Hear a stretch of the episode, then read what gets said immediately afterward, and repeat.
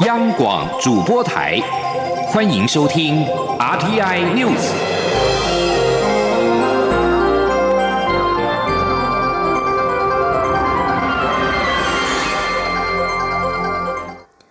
各位好，我是李自立，欢迎收听这一节央广主播台提供给您的 RTI News。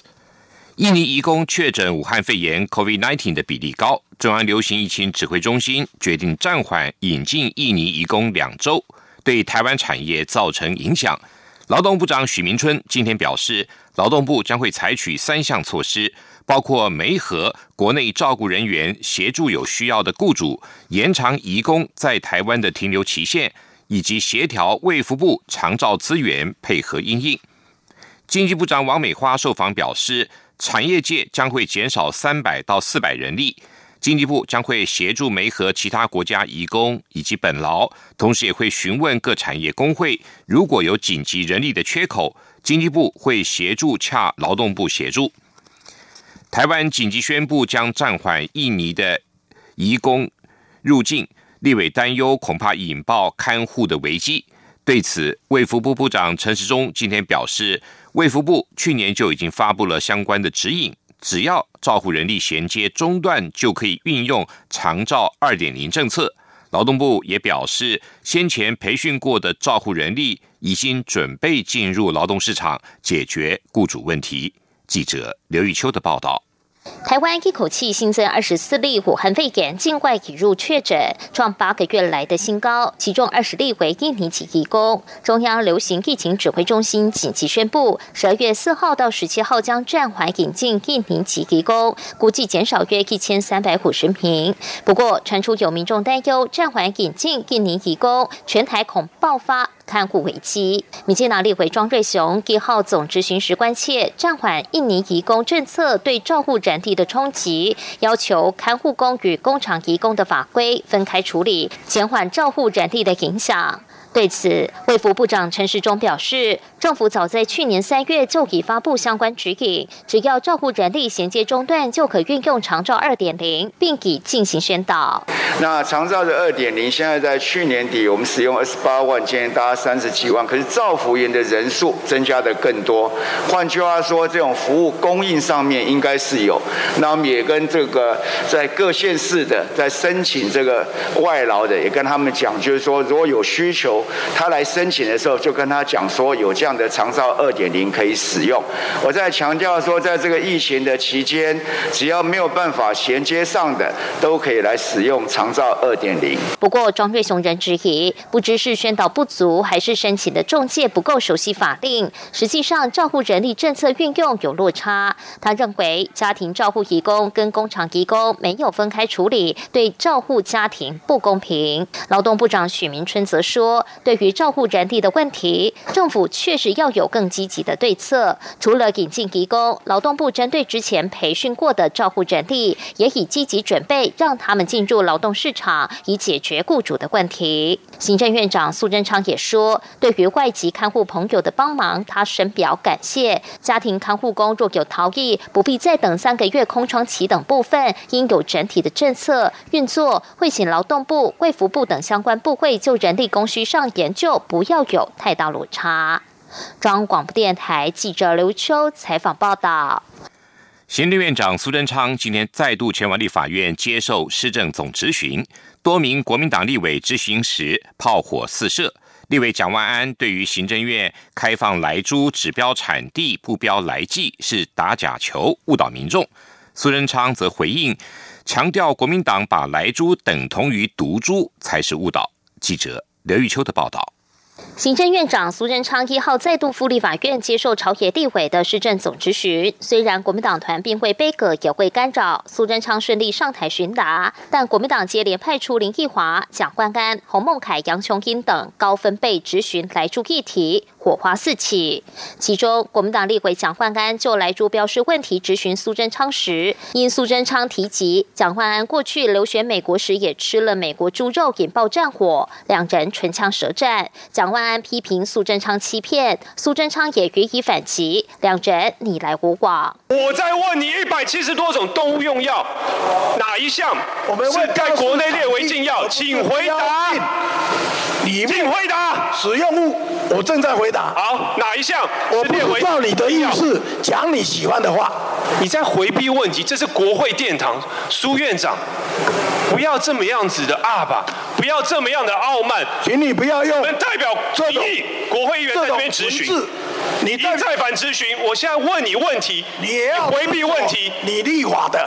蒋万安质疑行政院开放来猪指标产地不标来记是打假球，误导民众。苏贞昌也回击，强调国民党把来猪等同毒猪才是误导，这就是欺骗民众。像你们把这个美猪变成来猪，来猪哪一个毒？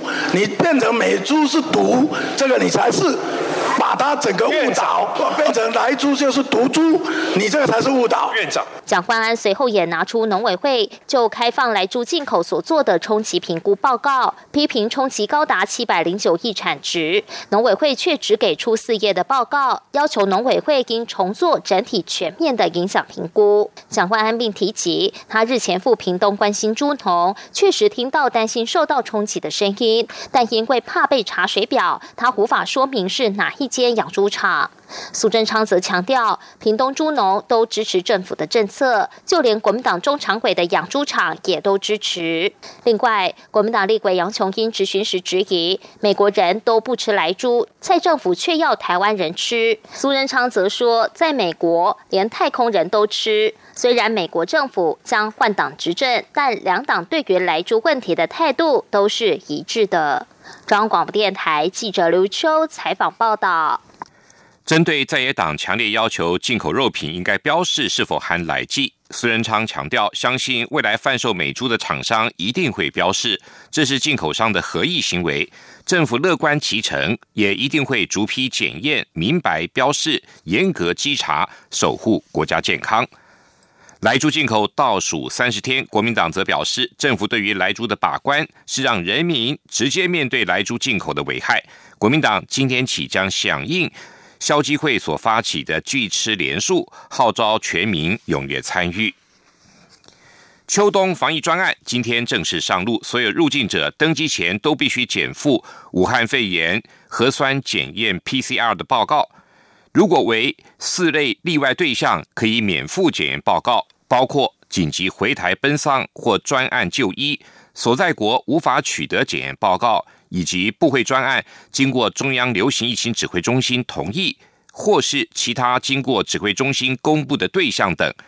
而其余未提供报告者，一律自费裁剪并开罚新台币一万到十五万元。指挥中心发言人庄仁祥今天表示。近来收到不少民众反映，短期出国只是为了洽工，入境提供 PCR 证明有困难，因此决议开放自我国出境且三天内即再入境者免付 PCR 证明，前往任何国家都适用。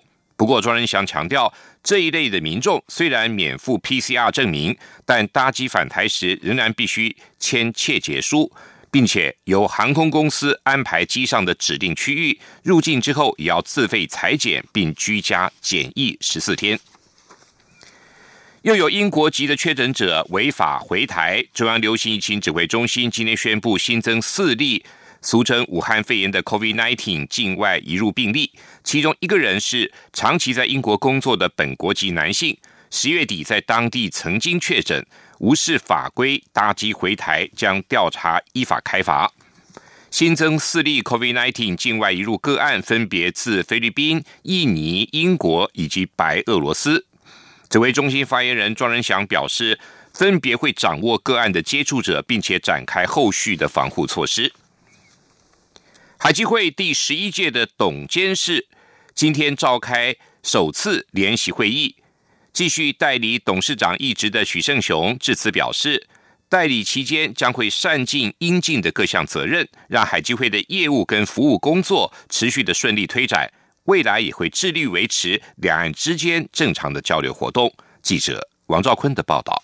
海基会代理董事长许胜雄表示，两岸数十年的互动交流已累积丰富成果，对双方都有重大意义。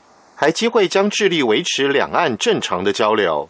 他说：“我想同仁们服务两岸民众的热热忱呢，从来不会改变，也不会松懈。哈，展望未来，本会呢全体同仁会本一本初衷，那么继续秉持的专案专业的精神，以两岸的民众的需求为优先，那么协助解决各种问题。”许胜雄指出，中美贸易战持续延伸，美国未来执政团队就任后。将对台湾产业发展及台商产生何种变化，还机会将密切掌握，并进行充分了解跟探讨。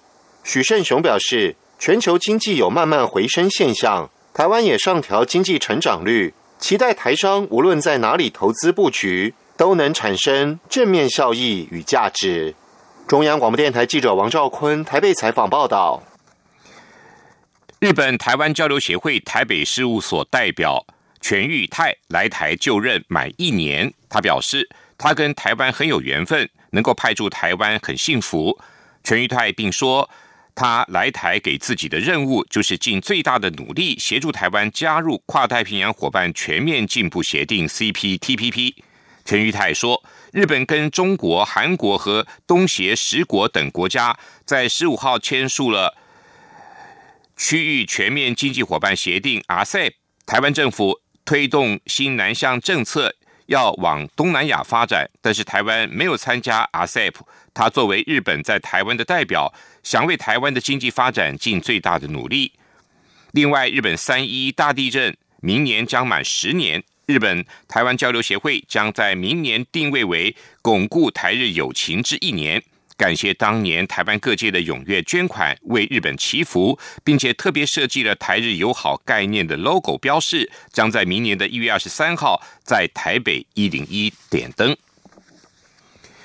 六名葡萄牙儿童和年轻人对三十三个国家提起了诉讼，指称这些国家未履行减缓气候变迁的义务，危害他们未来的福祉。欧洲人权法院今天表示，将优先处理此案。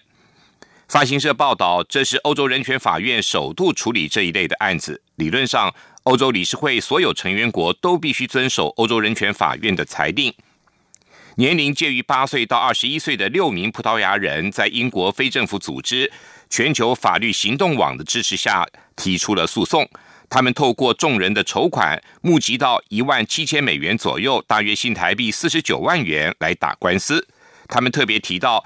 葡萄牙近年饱受猛烈野火的侵袭，部分要归咎于各国政府未能遵守二零一五年巴黎气候协定对抗全球暖化的承诺。位于法国史特拉斯堡的欧洲人权法院提到，此案涉及了三十三国的温室气体排放，包括法国、德国、英国、希腊以及俄罗斯。被告国家如果未达成和解，就必须在明年二月底以前就这起诉讼案提出回复。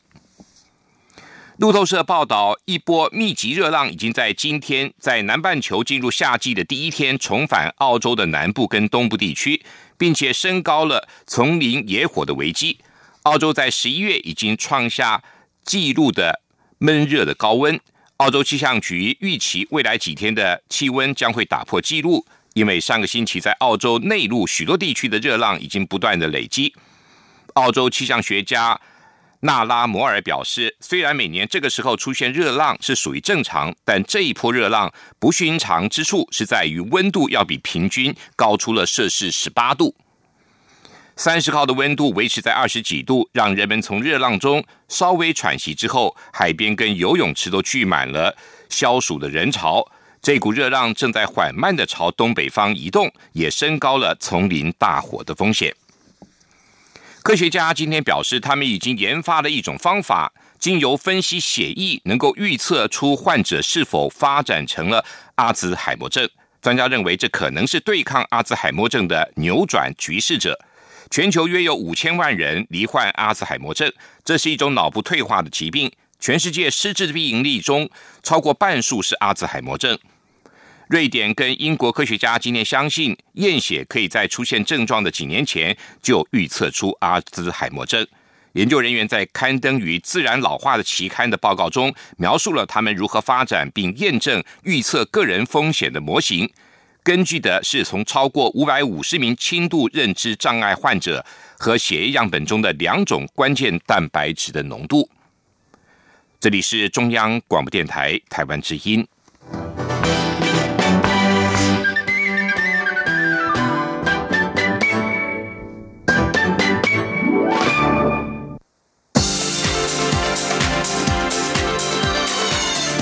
是中央广播电台台湾之音，欢迎继续收听新闻。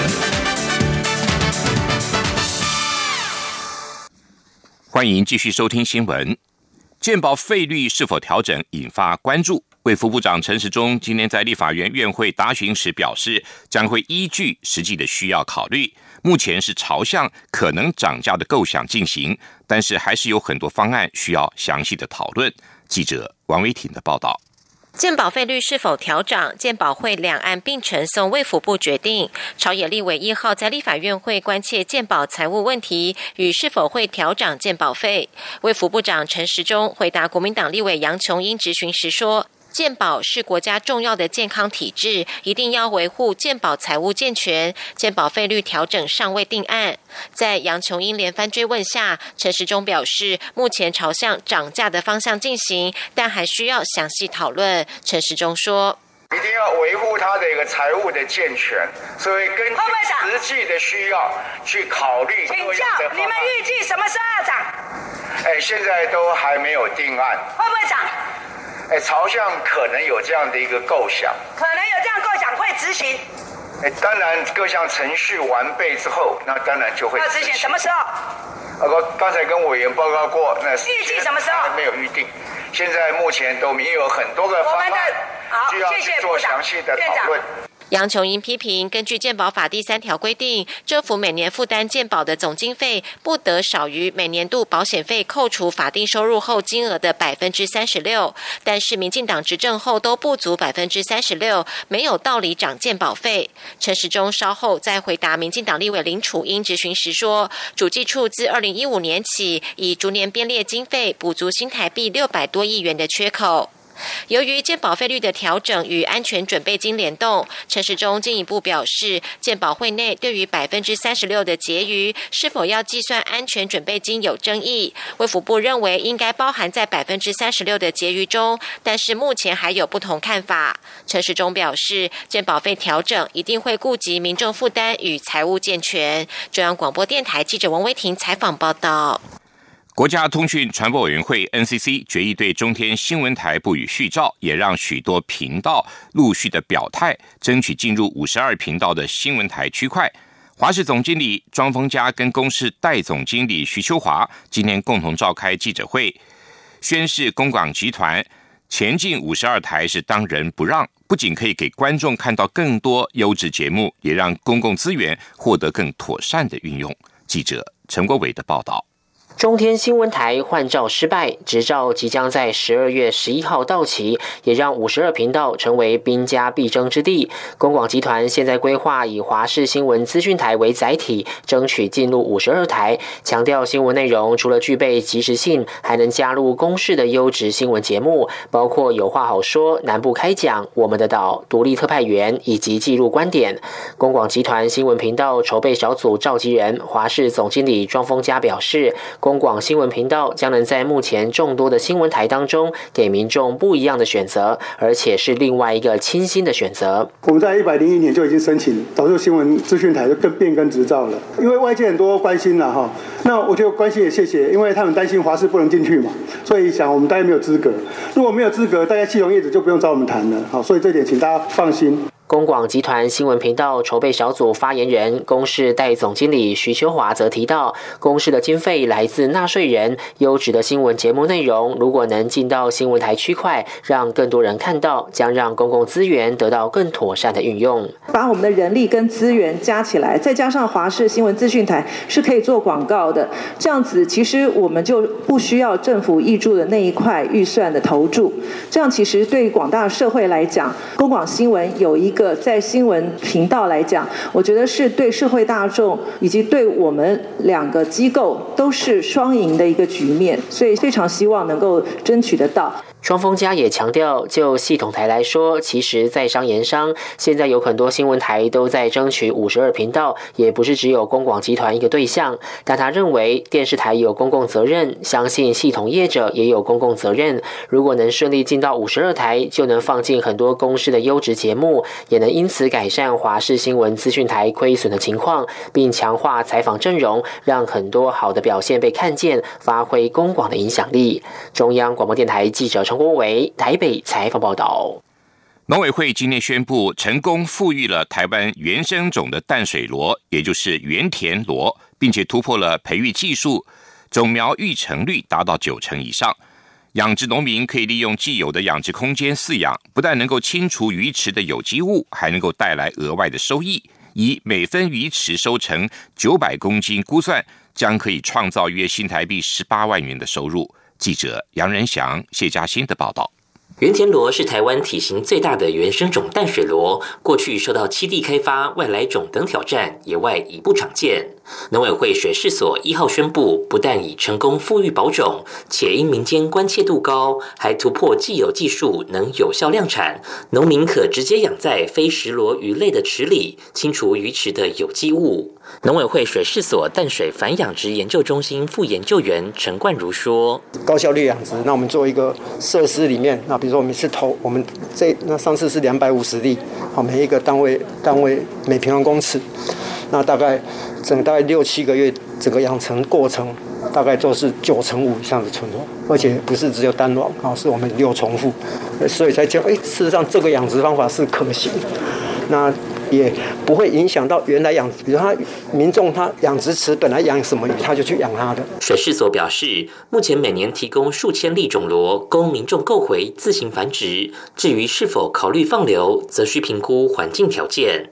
水事所所长陈君如说：“不是不能做，那但是要放流之前，我们得先去了解说，放流的那个点是不是有在做福寿螺防除。”因为它对农药很敏感，那如果有在做福寿楼防除的话，很可能。没有用，你再放再多也没有用。水事所指出，原田螺除了是台湾原生种以外，也有助于萤火虫复育，且是水域河川的污染指标性生物。原田螺也具有商业潜力，以每分鱼池收成九百公斤，市价每公斤两百元来估算，可创造约新台币十八万元收入，甚至还可开发为保健食品。水事所还说，目前已对外公告寄转资讯，盼能将量产技术推广。中央广播电台记者杨仁祥、谢嘉欣采访报道。为了挥别史上最郁闷的二零二零年，台北一零一今天宣布，即日起，首度将以往只有招待国宾跟贵宾的一零一楼，打造成幸福回廊，免费开放民众登高临窗，俯瞰云起时的台北风景。此外，八十九楼也以“让爱点亮夜空”为主题，全新布置了月亮及彩虹造型的打卡点，希望为民众迎来充满幸福跟爱的二零二一年。记者郑祥云、吴丽君的报道。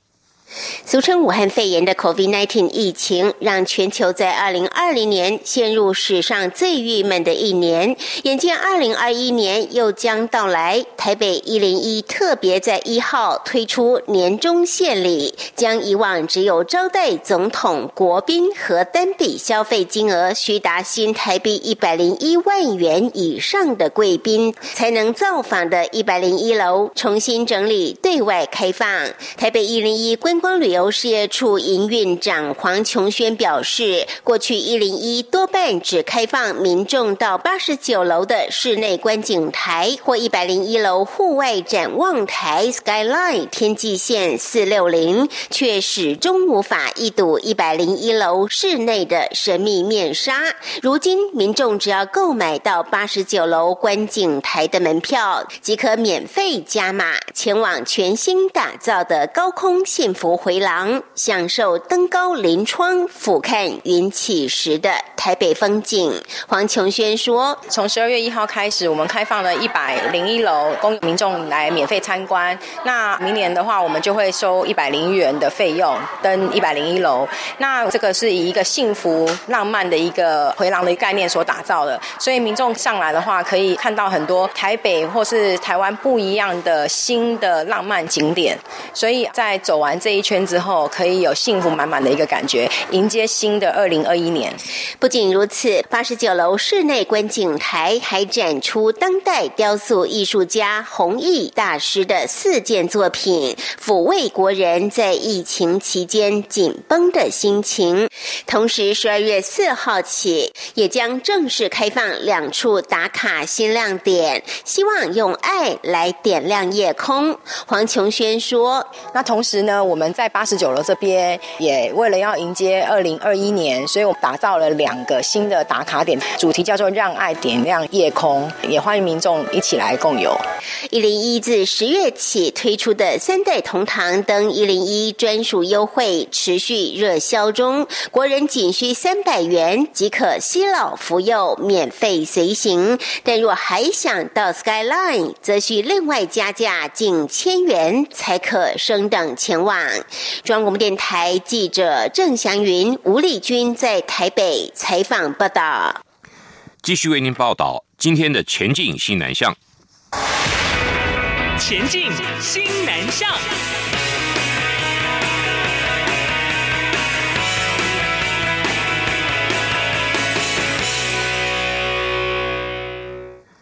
侨委会经营多年的三加四产学携手合作侨生专班持续的开花结果，尤其是二零二一年将会有专班学生从四年制的技专校院毕业。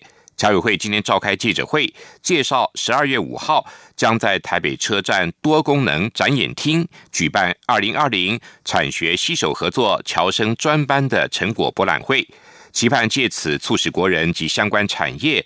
了解专班承办学校的办学成果，并且期望国内的企业延揽该专班的毕业学生留台工作，或者成为企业前进西南向国家的发展尖兵。记者王兆坤的报道。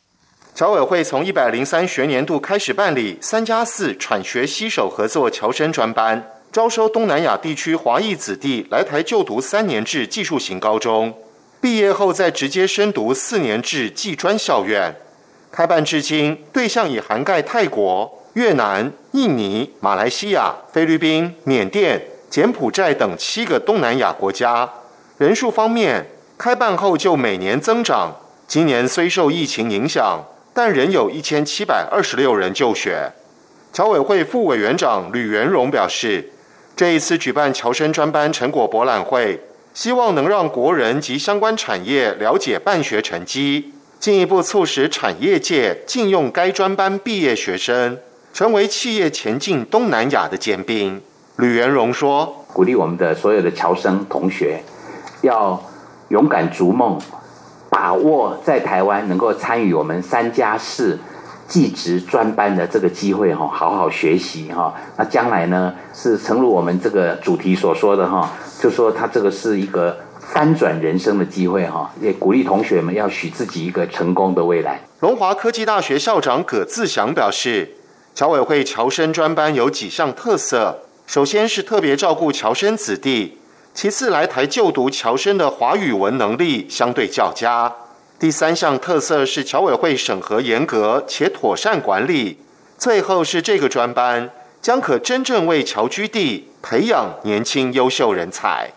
中央广播电台记者王兆坤台北采访报道。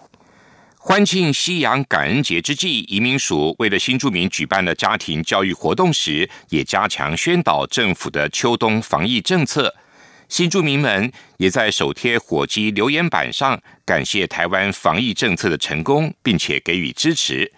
移民署二十九号表示，台北市服务站。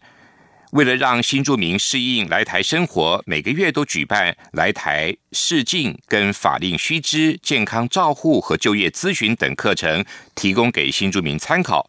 这一次家庭教育活动也借着配合西洋感恩节的传统庆祝节日，同步的宣导政府十二月一号秋冬防疫的政策，包括洽工应该戴口罩等等。活动也邀请西南向国家，包括了越南、印尼、缅甸、马来西亚、菲律宾等国籍的新住民，一起进行感恩节火鸡造型的挂饰的首座跟祝愿活动，让他们感谢台湾防疫政策的成功，并且给予支持，让他们能够在台湾安心的过感恩节。此外，台北市服务站主任苏慧文也致赠现场新住民每个人一片口罩，提醒大家。八大场域都应该要佩戴口罩。以上这节 RTI News 由李自力编辑播报，谢谢收听。